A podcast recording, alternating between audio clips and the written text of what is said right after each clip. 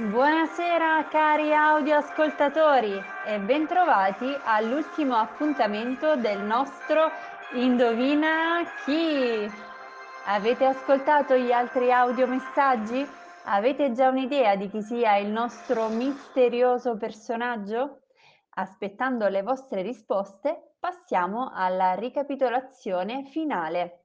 Il nostro personaggio è una donna nata nel 1922 a Firenze. Durante la sua vita ha amato tutti gli esseri viventi, si è battuta per i diritti dei gay, amava l'ambiente e gli animali.